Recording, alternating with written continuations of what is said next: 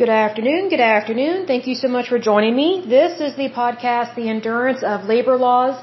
I am your lovely host, Leslie Sullivan. And today is episode 134. And we're going to take a look at the FBI Academy. This is pretty interesting.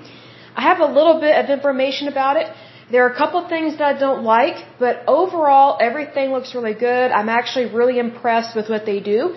And I was surprised that it went so far back in terms of history. So it tells me that they really care. So that's awesome to see that.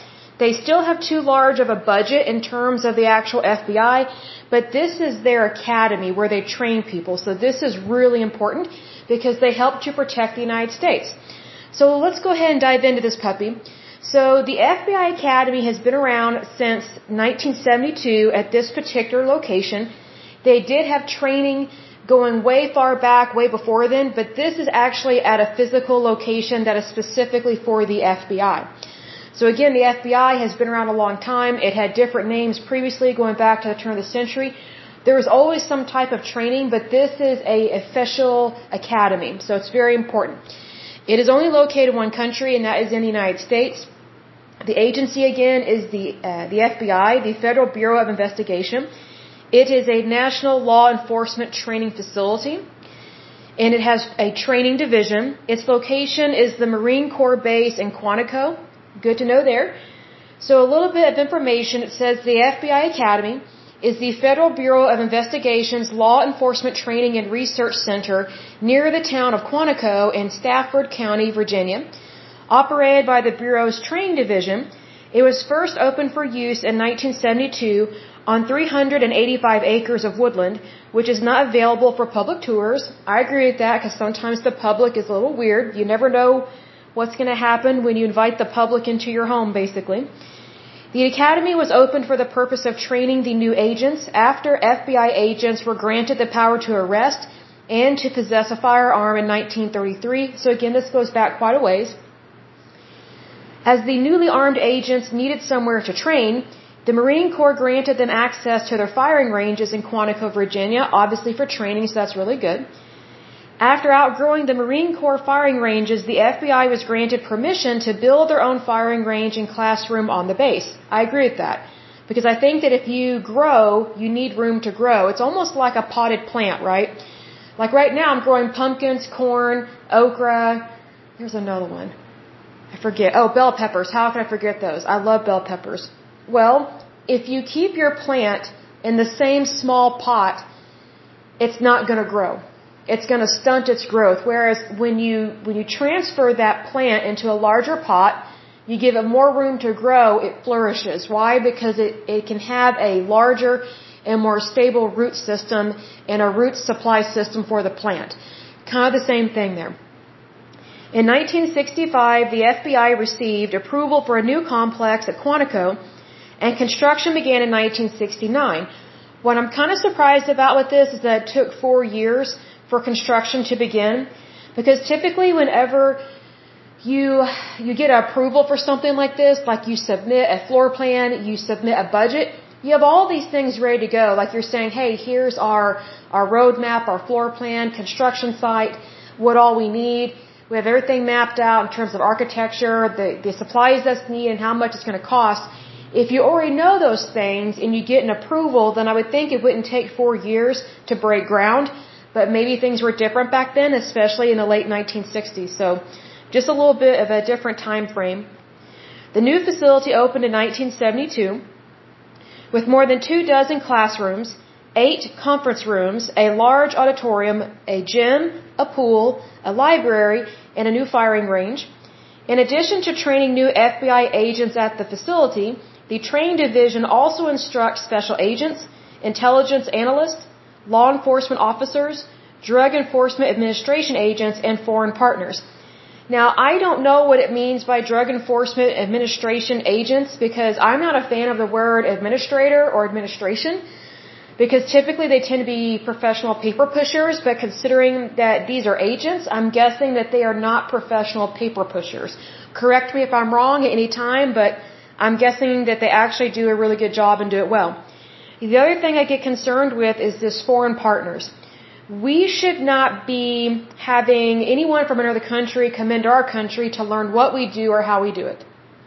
I think that is a big mistake that the United States has been making for a while, and I don't think it's helping to keep our country safe. I think we need to keep everything homegrown, as they say.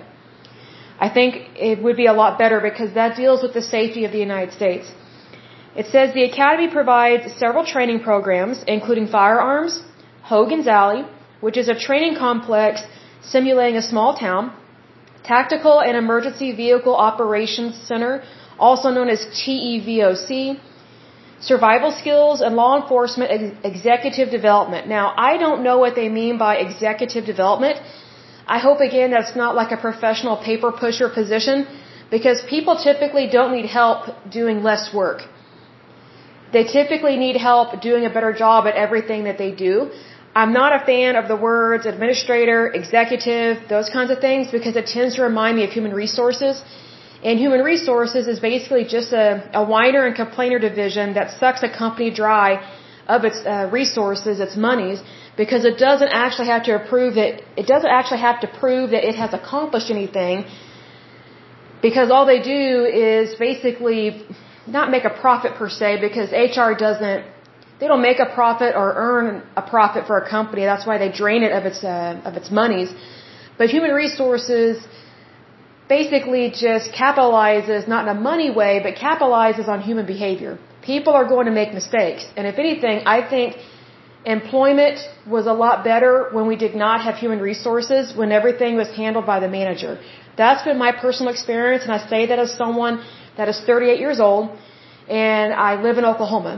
And we are an at-will state. So sometimes things take a long time to change in at-will states, but I have noticed that when managers were directly held responsible for their employees and their behavior, companies were run a lot better than they are today. Today, human resources, they basically can help you get fired if you complain about something, which is why we have so many whistleblower lawsuits and settlements that happen. That kind of stuff hardly ever happened in times past. And now it's a dime a dozen, so it's very concerning to me because it directly impacts employment, currency, and our markets, and that needs to stop.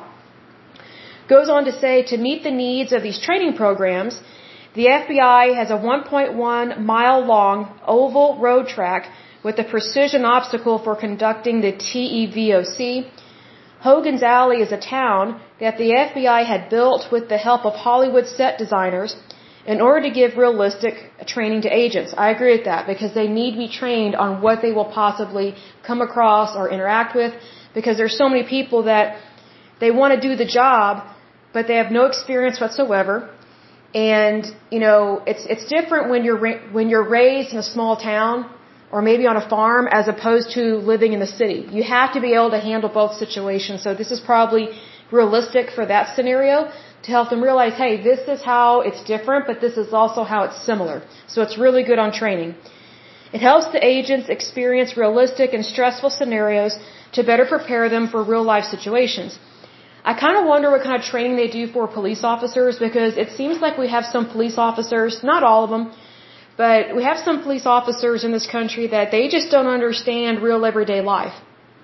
So maybe they should be trained at an FBI academy and understand what it's like to be a police officer, to have authority in this society, but also protect the innocent, go after the oppressors, but still maintain a normal state of mind. Because I feel like in law enforcement, especially police officers that are local, and I don't just mean in regards to Oklahoma City, I mean anywhere that is local. I mean like at a state level or a city level, or even like a county level, like where you have like a county sheriff.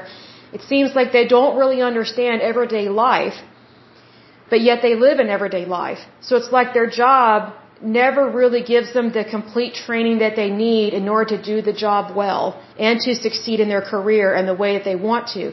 I think from what I have gathered and from, from what I've researched, it seems to me the FBI Academy and the training that the FBI provides for its agents is top notch.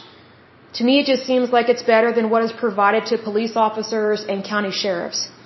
So I think maybe police officers and county sheriffs can take a, a leaf or a page out of the, the FBI's book in terms of proper training. And it also helps them to develop really good mental stamina. because I think one of the, one of the biggest how to describe this I think one of the biggest pitfalls or hindrances to police officers and even sheriffs is that they they just don't understand everyday life and then they're trying to work in, in a position of authority but they're not patient with people they're, excuse me patient with people sorry my accent a little bit they're not patient with people in everyday life and that's a big problem so perhaps they should get some training from the FBI. I actually would not mind that because I think we need more policemen and policewomen to be calmer and more confident in their job.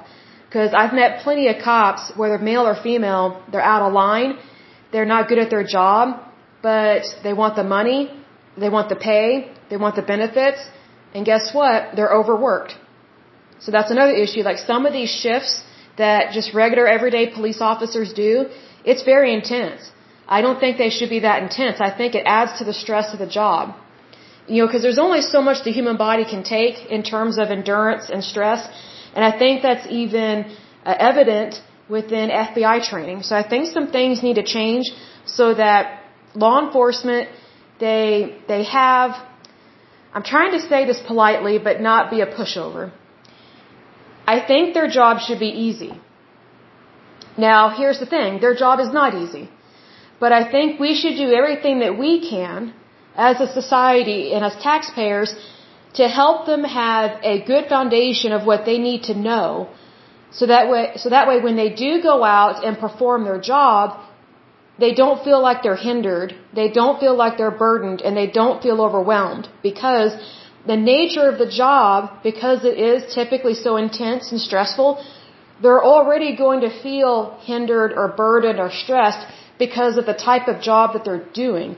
But we as a society can help alleviate that by giving them everything that they need to know and everything that they need to have in training and on the job. I think that would greatly help them because one of the things that always disappoints me is whenever anyone in law enforcement feels like they can't do their job and they can't do it well because no one's listening to them. I think that's a big issue, and I think it goes into PTSD. I really do, because to me, there's no excuse for PTSD.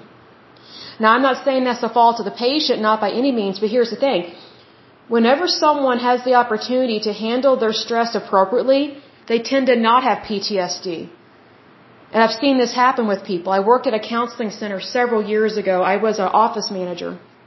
And what I learned about PTSD patients was that at least from what I noticed, and mind you, I'm not a medical professional, I'm not a psychiatrist, psychologist, or a counselor. I'm nothing compared to those guys and what they do for their living, but it became very obvious to me that a lot of their problems that are associated with PTSD could have been handled appropriately the first time within their job and within their departments. But the reason why it got so bad and intensified was because issues and problems were not addressed immediately. It was just put off especially for long periods of time, because people tend to view law enforcement and even military type personnel jobs as, oh, it's just naturally stressful, suck it up. Is it stressful? Yes. Should you suck it up? Yes. But that doesn't mean you should be ignored. You know, whenever someone has to suck it up, which I do the same thing, suck it up means that you, you have endurance. Even when you don't feel like it, you have endurance. Well, that endurance gets you through the day, but it doesn't heal your broken heart. It doesn't heal you from the trauma that you have experienced. That's what I'm talking about. So I just want to be very clear about that. So, you know, whenever I say suck it up, that's not to be hurtful, mean, or shameful, not by any means, because I'm right there with you on so many things. I'm saying that sucking it up is sometimes the only way to get through your day and then you go home and detox. What sucks for law enforcement is that they feel like they can't ever detox. Because they're on a, a very intense job. They're on the clock for long periods of time, almost like a night duty nurse, which is very intense in an ER, right? Then they go home to their family. How are they supposed to detox when their family life could be just as stressful as their professional life? That's where I'm, that's what I am referring to here. So it's kind of like what I've said before in times past in this podcast where I said, you know, the American way or we have one of these phrases, pick yourself up by your own bootstraps. That's a really good piece of advice, but it only takes you so far. Because at some point, you need help. At some point, you have to open up about your pain, your sorrow, your agony, what you're going through, because there's only so much the human body can actually endure or take. And that's just how it is in any job. But especially within these stressful jobs that deal with law enforcement, crime, and any kind of legal issues. Because if you think about law enforcement, they are very much put in the spotlight like in, in less than a millisecond if they make any kind of mistake. So they're under this intense pressure, not only from the job, but from the public and from the media and possibly from their families. So my personal opinion is let's take the pressure off.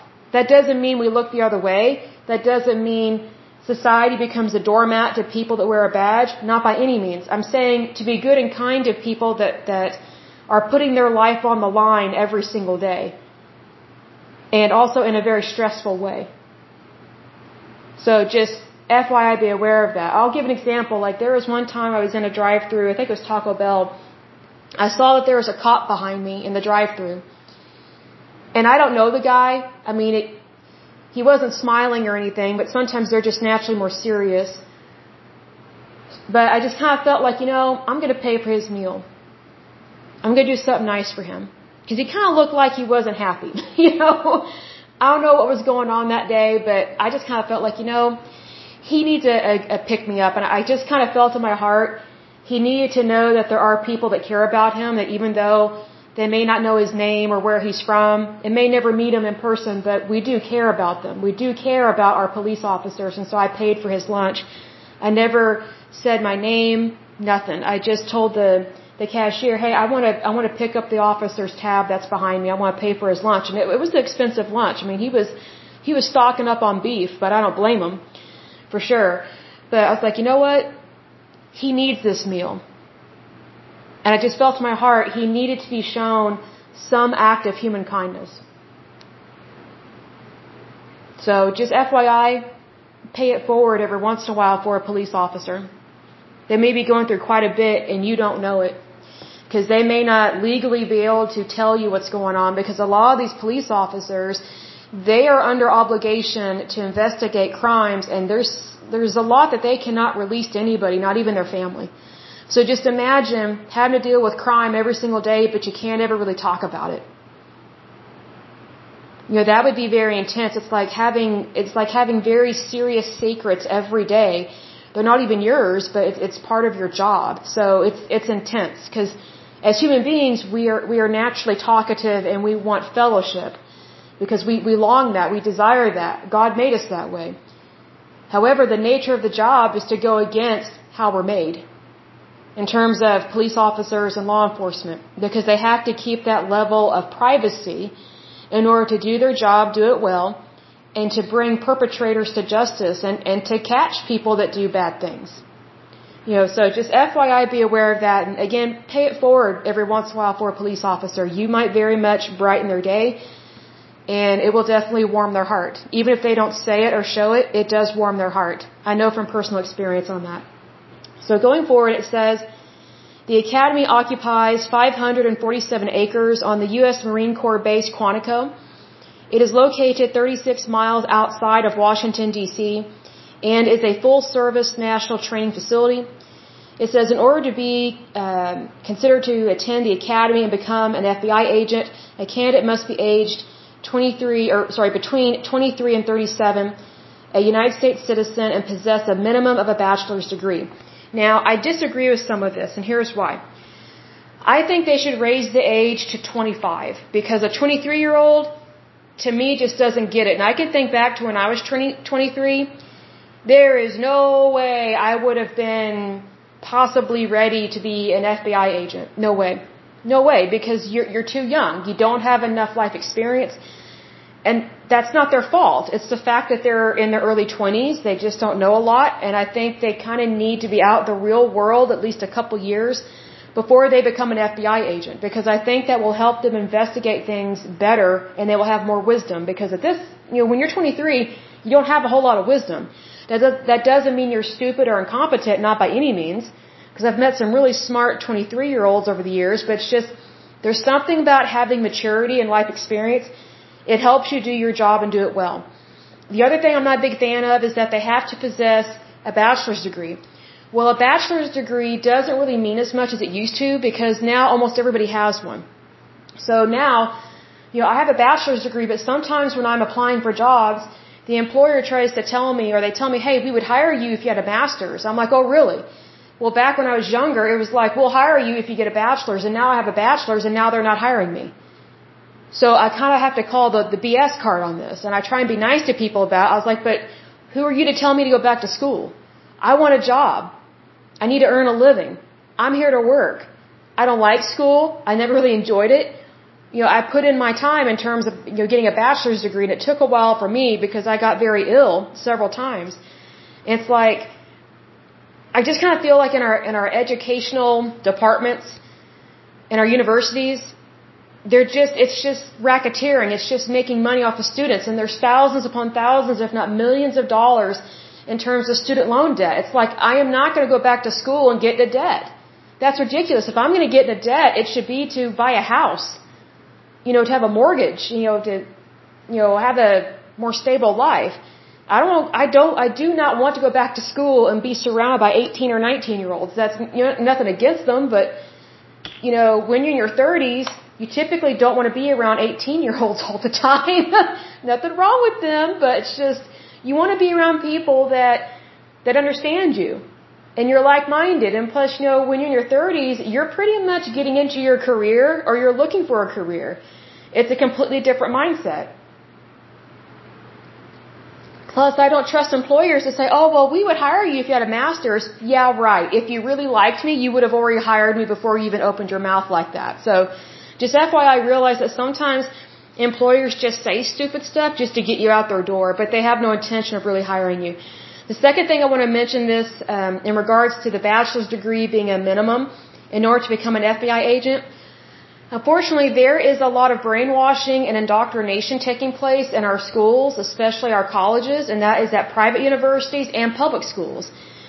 What used to be considered uh, crazy liberal nutbag kind of cult-like thinking it used to only be available at like a commune or something. Like you used to have to leave society and go search out these people because it's like you wanted to cleanse your mind, renew your mind, be a part of Eastern meditative, some kind of religion or sect or something. You had to go out of your society and go to them, which was like out in the boonies somewhere, and who knows if people ever heard from you again. Then that kind of mentality infiltrated our private schools, our, our, our private universities, and now, you know, we have these crazy liberal nutbag professors. Now they have uh, gotten into public schools, public universities. And what's interesting is that these people that teach these classes, there's no way that they could get a job in the in the private sector because they're too odd, they're too weird, and they do not get along with people. But yet they are brainwashing our young people. Unfortunately, we have a lot of young people that don't understand how real life really is. They don't understand accounting. They don't understand our banking system. They don't understand the Constitution, much less don't care to read it. They don't understand what it means to be a citizen of the United States. They don't understand you have to pay off your student loan debt and that you're supposed to be a good person, act like an adult and pay off all your debt. If it takes some time, it takes some time, but you're supposed to pay that off. This whole debt or student loan forgiveness is ridiculous. It's encouraging people to be takers and stealers as opposed to earners and achievers. There's a difference. You know, if you don't ever have to pay for something, you don't really appreciate as someone who had to sacrifice to earn that. So there's a difference in that. Needless to say, one of the things that came to mind was thinking about certain segments of the population that are young right now, I'm reminded of when Occupy Wall Street happened. I was working full time, you know, living my life, and I heard about this Occupy Wall Street. There are all these, you know, late teeny boppers, like 18, 19 year olds. I would say they're age 18 to like 25, maybe 27. And um, the, these young people, they, I was like, if they have jobs, they're not at their job, and yet they were occupying Wall Street. They they set up shop or set up camp in the financial district of Wall Street, and were throwing a hissy fit about different things going on with Wall Street. I'm like, really, you really, you're going to complain when you don't have a job, and if you do have a job, you're not showing up to your job, so you're not even earning a living, but yet you're camping out near Wall Street or downtown in Wall Street and trying to tell our financial banking system what to do when you don't have a clue what to do. And a lot of these young people look like hippies. They look like they sewed their own hats, and I don't even know if they bathed. I mean, it was really weird. I just thought, get a job, get a day job, have a career. But what's interesting is that almost all these young people that were doing the Occupy Wall Street thing, they had really fancy cell phones, you know, they, they had really fancy equipment and whatnot. I was like, oh, so you don't have a job or you're not going to your job, but yet you have all this fancy toys. You have all this fancy stuff.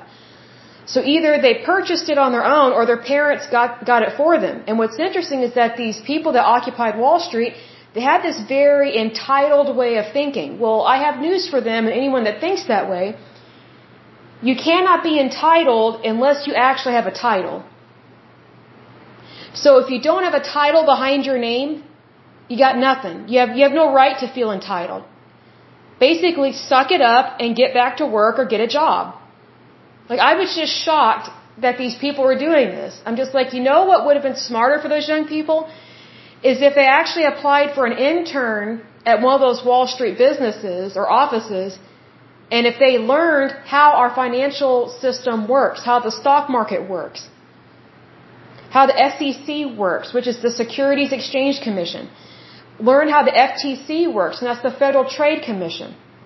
You know, learn how our country works first before you start throwing a hippy dippy hissy fit in our financial district when you're not even earning a living. It just made no sense to me. I was like, that's very interesting. So, needless to say, that's why I think the minimum age requirement to become an FBI agent should be 25. Because I, my personal opinion is that these young people today, they're not as mature as they used to be. Like I remember when I was 23, and when I was, you know, 18, 19, 20, 21, 22, 23, it never dawned on me to go somewhere and protest. It never dawned on me to fly or drive all the way up to Wall Street and camp out and throw a hissy fit. It never dawned on me to behave that way. I was either in school or I was working or both. Like I wanted to accomplish something in my life. And you know what? If I didn't like if I didn't like something in our system, whether it's our government or our currency or something like that, I would look up the appropriate way to handle that. Which the number one way to handle that is in the voting booth. It's how you vote. Also, you, you know, you can run for office, or you can, you know, write a letter of complaint to your senator or your congressman, whatever the case may be. You know, the people that are serving in public official positions, they report to us, which is you and me, the citizens of the United States.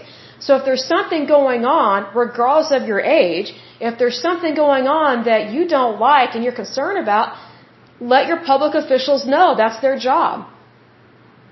They're not going to know everything on the planet. That's not their job. It's, it's like sometimes unless someone knows something, you know, they don't know it. It doesn't mean that they're stupid or ignorant per se, or that they're a moron. It just means that, hey, you know, I know from personal experience, like I've worked in accounting for the last 13 years of my life. I still don't know everything about accounting. I'm still learning every day.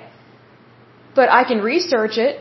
I can look it up. If someone makes me aware of something, you know, by all means, I'll look it up, I'll research it, I'll learn, I'll do what I can to help the person. You know, it's almost like whenever someone goes to, like, for example, a GP, a general practitioner, they are not a specialist. I've mentioned this before.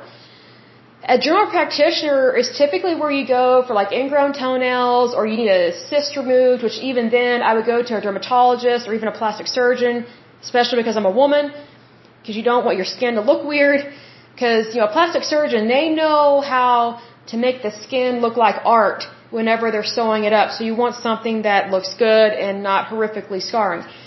But general practitioners, they're really good at spotting the flu, writing antibiotics, helping you with your allergies, you know, things like that.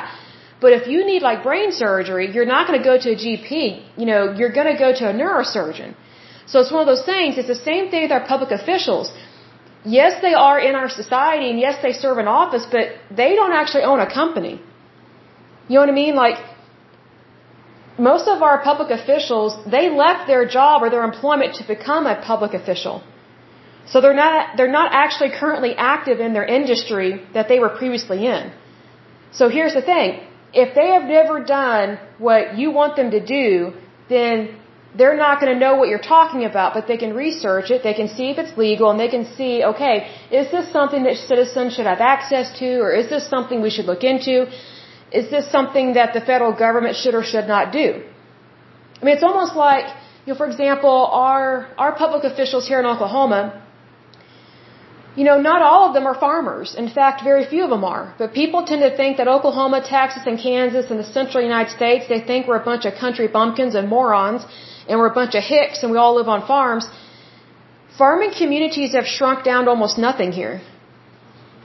It really has. Mean, it's not like obsolete, but it's not like what it used to be. Most people work in the city. And if they work in a town, they typically own their own business. And it's not a farming business. You know, so a lot of our public officials from Oklahoma, they've never worked on a farm. They, they don't have any contact with that. Like they, they have never worked a job that encompassed farming.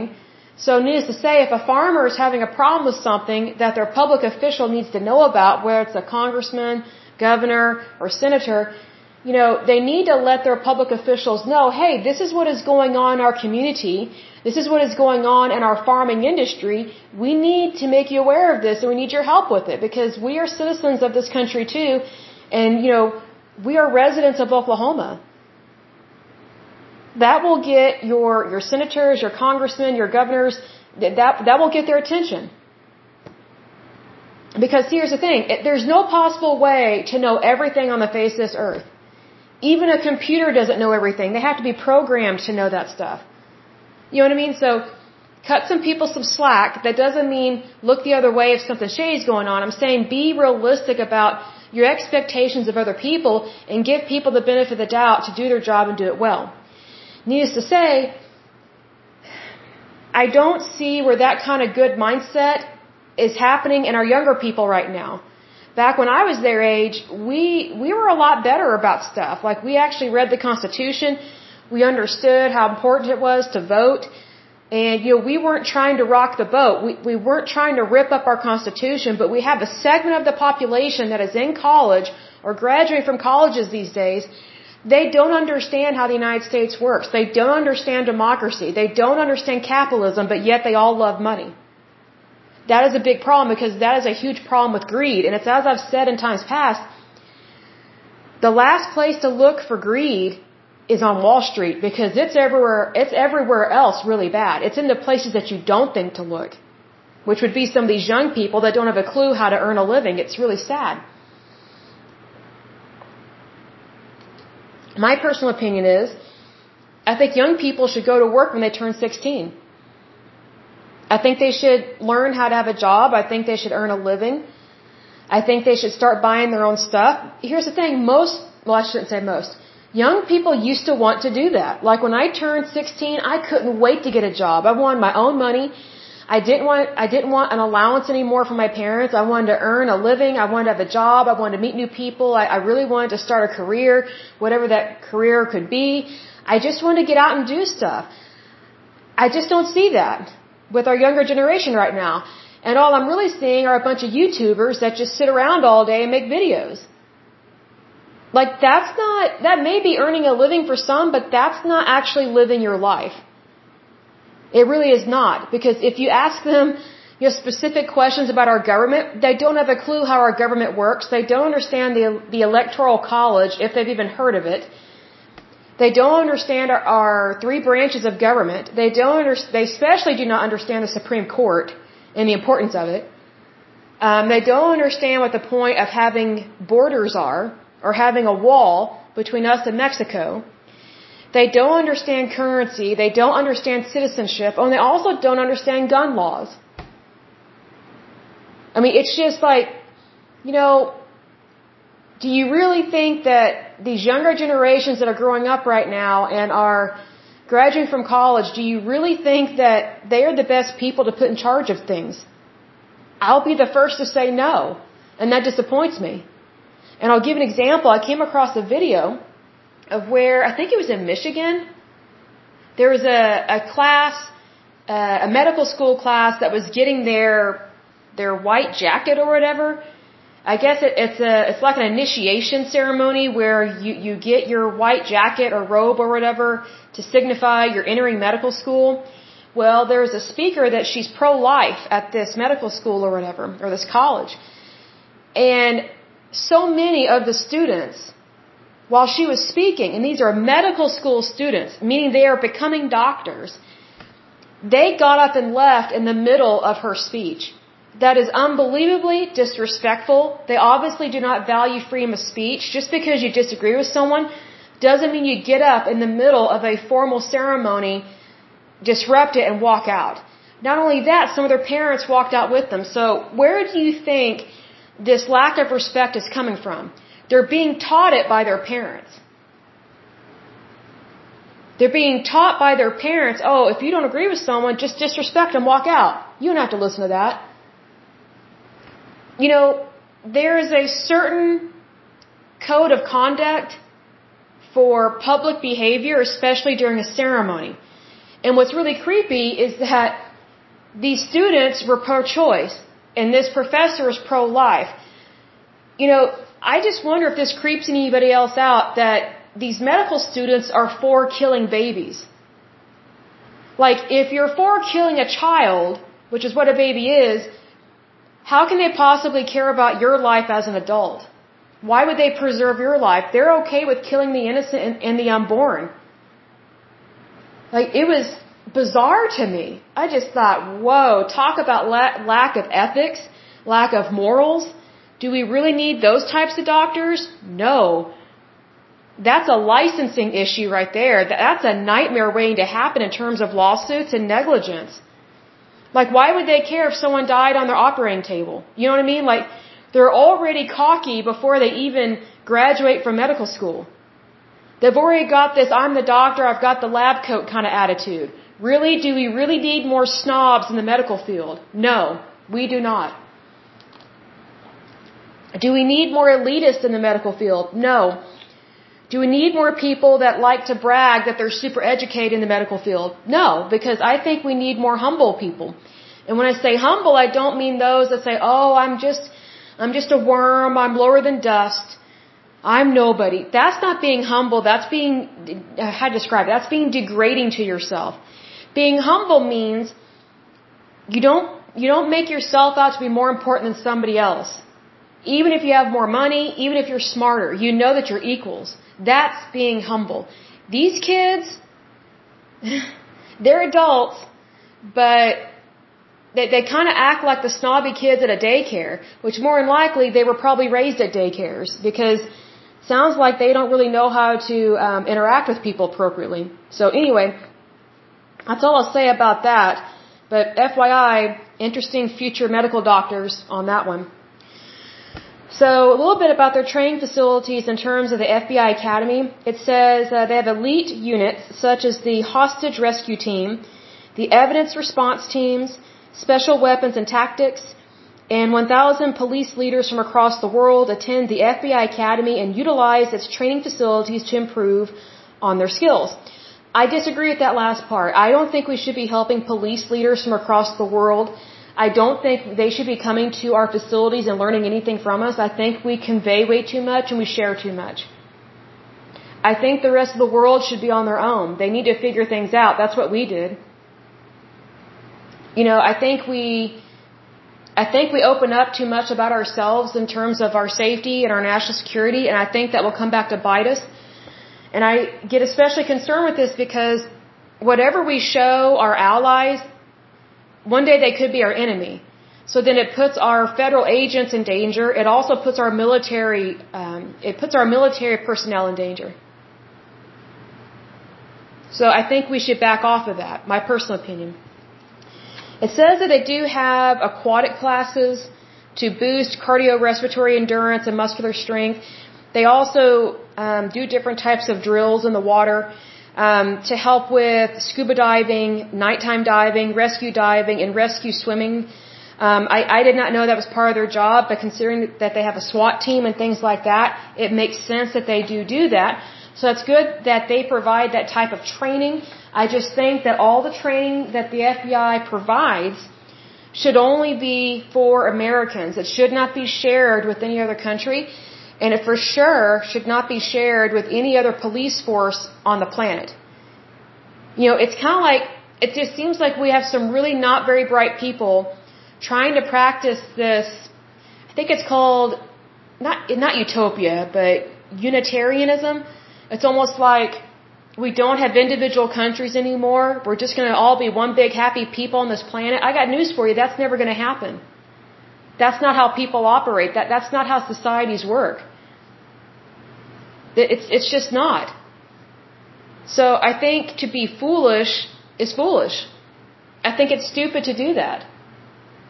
I think we need to be careful who we trust. I think we need to practice due diligence and take our training very seriously, so much so that we are very picky who sees our material, who sees our training, and who participates in our training. It kind of reminds me of, I don't know why they do this, but our military, they sometimes accept military officers from other countries into our military training. And let me put it this way. Every single officer I've met from other countries that come here to train, they have no loyalty whatsoever to the United States. They're just using us. Why are we opening up our vaults of education to people that could care less whether we live or die? I mean, it just makes no sense to me. Like, we are being very foolish in doing that. So I think that our, our military academies, our training classes, you have to be American. You can't be from another country. Even if you're an ally, I, I think it's a mistake to let people join or train here when they're not Americans. I think that seat could be filled by someone who actually is an American citizen and believes in America. Not one of these Occupy Wall Street weaklings that doesn't have a job, or one of these people that acts like a fascist or a communist, but yet they won't call themselves that. They just latch on to an agenda and just irritate people and protest. It's, it's insane what some of these young people do. And I'm not trying to sound like Fred Mertz from I Love Lucy or anything, but I'm just noticing that, you know, there, there are certain, there are certain behaviors that I'm seeing, certain age brackets, participate in that it never dawned on me to act that way. It never dawned on me to talk that way. It never dawned on me to, to participate in certain things that they're doing. And if ever I did, my parents would have, they would have flipped their beanies. They would have been like, you did what? You were on TV doing what? You're protesting? Like, it, you know, it's just one of those things like, I think it's better to raise your children to be good, loyal citizens, and also to be peaceful people. There, there are so many people that are in these colleges these days, they're being, they're being brainwashed by very liberal professors. It's stealing their joy, it's stealing their peace. And also, these liberal professors, they're convincing a lot of these young people to give up on their faith. I think it's almost like 80% of college students that they give up on their religion when they go to college. Like, I cannot think of a single college professor that I've had over the years that was actually Christian. Almost all of them were really weird people. That it's like, I don't know how they function in society because they were so bizarre. Well, those weird people are training and reprogramming and brainwashing your kids. And these people that are getting brainwashed, they're graduating from all these colleges from all over the country, and then they are entering the workforce, not wanting to work, not wanting to get along, but yet they have an agenda. They have a cause that they latch onto, you know, some stupid hashtag blah blah blah thing. And I'm not saying you can't raise awareness for something, but you know what? If if you're wait, if you're raising awareness for something, if your hashtag movement is more important than treating someone with kindness and dignity, you've sold out to something really evil. And it's not right to do that. That's my issue with these hashtag movements and these people that just have these agendas all the time that try and control society. It really surprises me that this stuff is being done because usually young people like to question authority. Why aren't they questioning these crazy liberal nutbags that are teaching them really weird, bizarre things? They're not even questioning it. I mean, I just think that is that is stealing their right to have freedom of speech.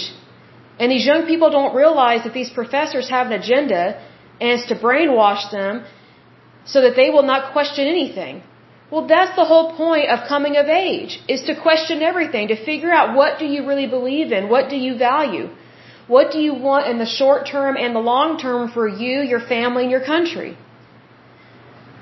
But if you get around people that just indoctrinate you with whatever they think you should be doing, you're not going to fulfill your hopes and your dreams or the desires of your heart because you're doing what everybody else wants you to do and they don't love you or really care about you.